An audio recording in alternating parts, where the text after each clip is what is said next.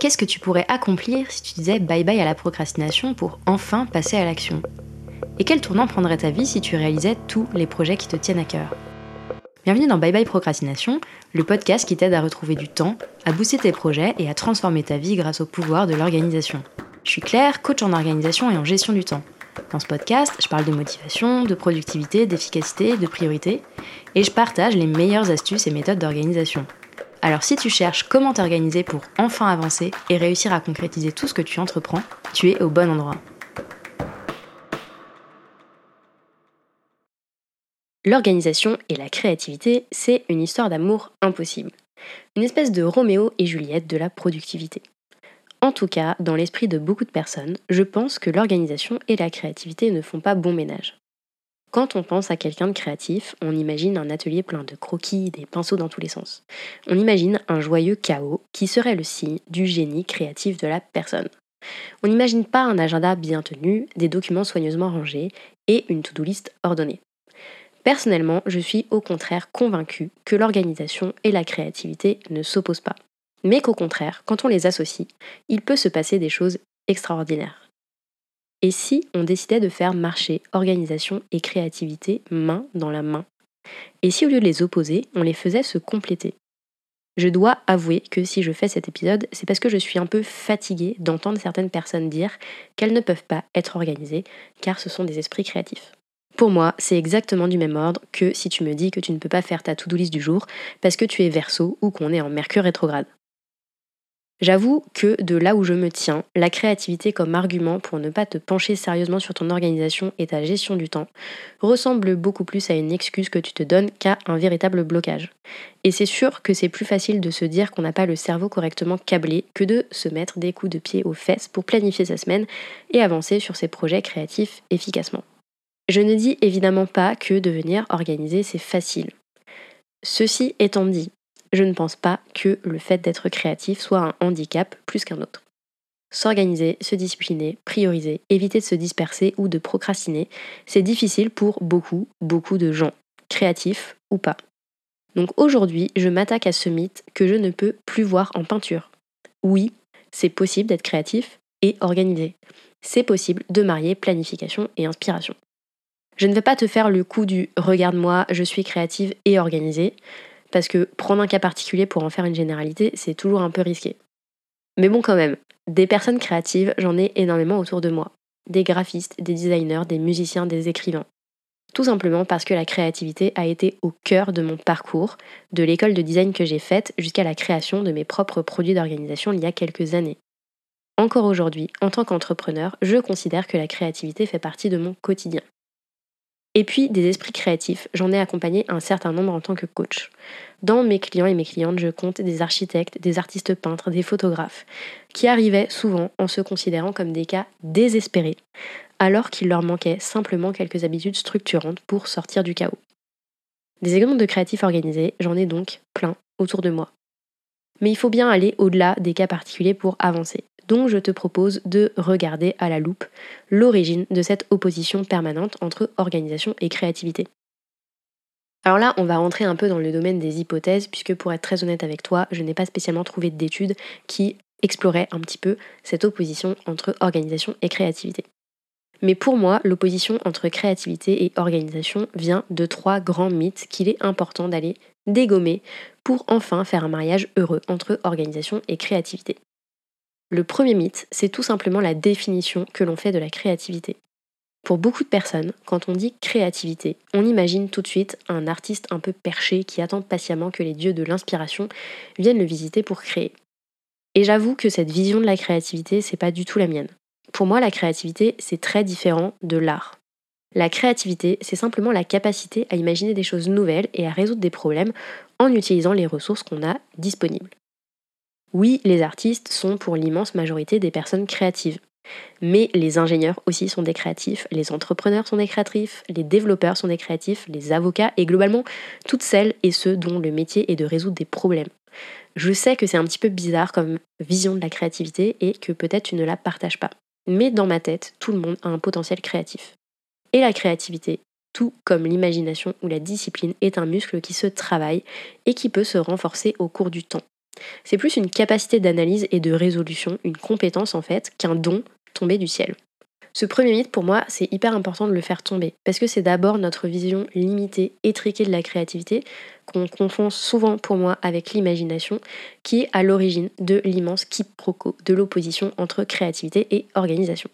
Le deuxième mythe, qui est toujours selon moi à l'origine de cette opposition, c'est le mythe de l'inspiration.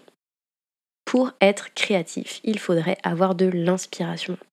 Ce concept super flou qui tient plus du don et du miracle qu'autre chose. Je pense que si vous allez demander à n'importe quelle personne qui a un métier créatif comme les graphistes, les scénaristes et tous les autres, vous découvrirez probablement que l'inspiration, c'est 5% de la recette pour être créatif. Si on attend patiemment l'inspiration dans son canapé pour qu'elle arrive, on se retrouve dans le personnage d'Orelsan dans Comment c'est loin. La veille de devoir rendre sa production sans la première ligne de la première chanson décrite.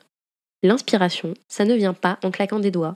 C'est pas un hasard ou un alignement subi des planètes. Elle ne vient pas de nulle part. Elle vient du travail, de la pratique, de la discipline. Elle se nourrit.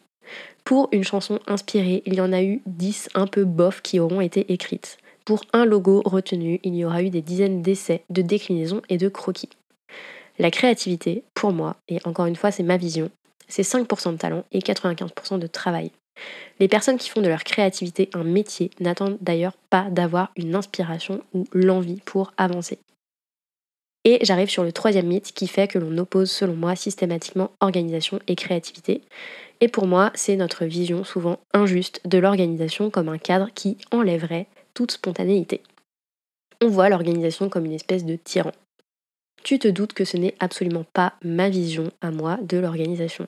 Il y a un monde entre une organisation millimétrée dans laquelle l'imprévu n'a pas sa place et la spontanéité encore moins, et une organisation à l'inverse, légère, qui au lieu de brider la créativité et la liberté, est au contraire un levier pour les amplifier. Parce que oui, j'ose affirmer haut et fort que l'organisation est un levier de liberté et de créativité. Quand elle est bien dosée, l'organisation et même la planification, ce sont des outils qui te permettent de te libérer ton esprit des 10 000 choses qui l'encombrent et du coup de retrouver de l'espace mental pour rêver, imaginer, réfléchir et te plonger dans des tâches créatives qui demandent souvent beaucoup de concentration. C'est sûr que si tu penses à ta déclaration de TVA alors que tu es en pleine session de créativité, ça va pas forcément faire bon ménage. Je l'ai constaté avec ma propre expérience, mais aussi, encore une fois, chez les personnes que j'accompagne. Une juste dose d'organisation, quand elle est mise en place, permet souvent de redécouvrir une créativité un petit peu en berne et de retrouver de l'énergie. Tout simplement parce que l'organisation devient un socle, un cadre sur lequel on peut se reposer et s'appuyer plutôt que de devoir compter sur son cerveau pour retenir tout ce que l'on a à faire. Je dirais même que quand on a envie de développer sa créativité, de la booster, l'organisation est un axe hyper intéressant à explorer. Je l'ai déjà dit, mais s'organiser, c'est une des clés pour réduire drastiquement sa charge mentale. Toute l'énergie mentale que tu mets aujourd'hui à retenir les tâches à faire, les rendez-vous que tu as ou je sais pas quoi, c'est autant de jus de cerveau qui est de fait indisponible pour les tâches créatives. Et il y a aussi évidemment la question de la gestion du temps. J'accompagne encore une fois régulièrement des entrepreneurs avec des business qui reposent en grande partie sur leur créativité. Comme un peu tous les entrepreneurs, tu me diras si on prend la définition de la créativité sous l'angle de la résolution de problèmes. Mais là, je parle vraiment de gens qui ont la créativité chevillée au corps. Systématiquement, quand on commence à se pencher sur la gestion de leur temps, on se rend compte que leur créativité est en quelque sorte frustrée par toutes les tâches annexes, entre guillemets, évidemment, ce ne sont pas que des tâches annexes, qu'elles ont à réaliser pour leur entreprise. Et avec un travail d'optimisation de ces tâches annexes et de rééquilibrage du temps, on redécouvre soudain le temps qu'on avait perdu pour laisser libre cours à sa créativité, explorer de nouvelles idées, etc. Bon, j'espère qu'à ce stade, si tu en doutais encore, j'ai réussi à te convaincre qu'organisation et créativité ne s'opposent pas, mais qu'au contraire, c'est en les associant qu'on arrive à faire les projets les plus enthousiasmants sans se brûler les ailes. En fait, je suis même persuadée que les entrepreneurs qui réussissent ont ces deux compétences et savent parfaitement les faire fonctionner ensemble. La créativité pour résoudre des problèmes, trouver de nouvelles idées et se réinventer en permanence, ce qui est indispensable dans une entreprise pour survivre. Et l'organisation pour ne pas se cramer soi ou ses équipes, pour se libérer de l'espace mental et tout simplement pour faire avancer concrètement les projets qui sont nés dans la créativité. Maintenant, ce que je te propose, c'est de finir cet épisode avec quelques conseils si tu es comme certaines de mes coachées, une âme créative et que tu as envie de booster ton organisation. La première chose à faire de mon point de vue quand on est créatif et qu'on aspire à un peu plus de sérénité et d'organisation, c'est tout simplement d'arrêter de se raconter des histoires.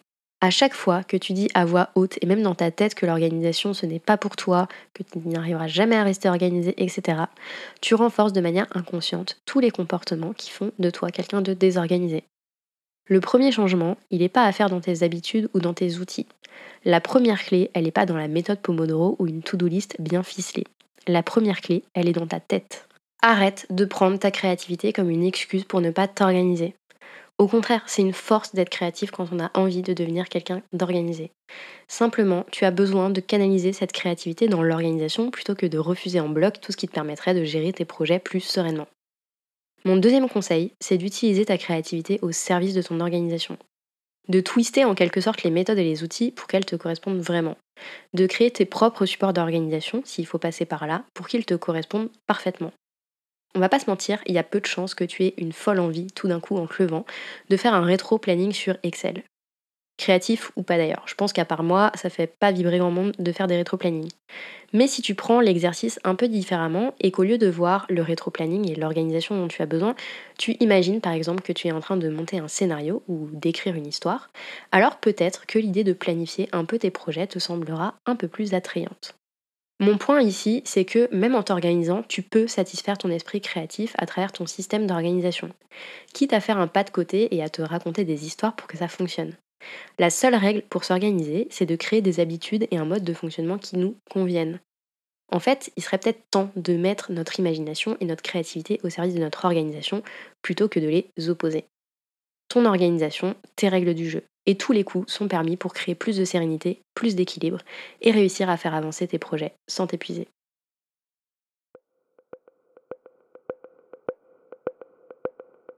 J'espère que tu as aimé ce nouvel épisode de Bye Bye Procrastination et que tu y auras trouvé l'inspiration et la motivation pour faire avancer tes projets un petit pas après l'autre. Si c'est le cas, je t'invite à mettre 5 étoiles sur ton application préférée, à me laisser un commentaire ou à partager cet épisode autour de toi. Et si tu veux vraiment dire bye bye à la procrastination, va vite télécharger le guide gratuit 5 étapes pour arrêter de procrastiner que tu peux trouver sur mon site internet theminimalplan.com. Je te mets le lien vers le guide gratuit dans la description. On se retrouve très très vite pour un nouvel épisode de Bye Bye Procrastination. À bientôt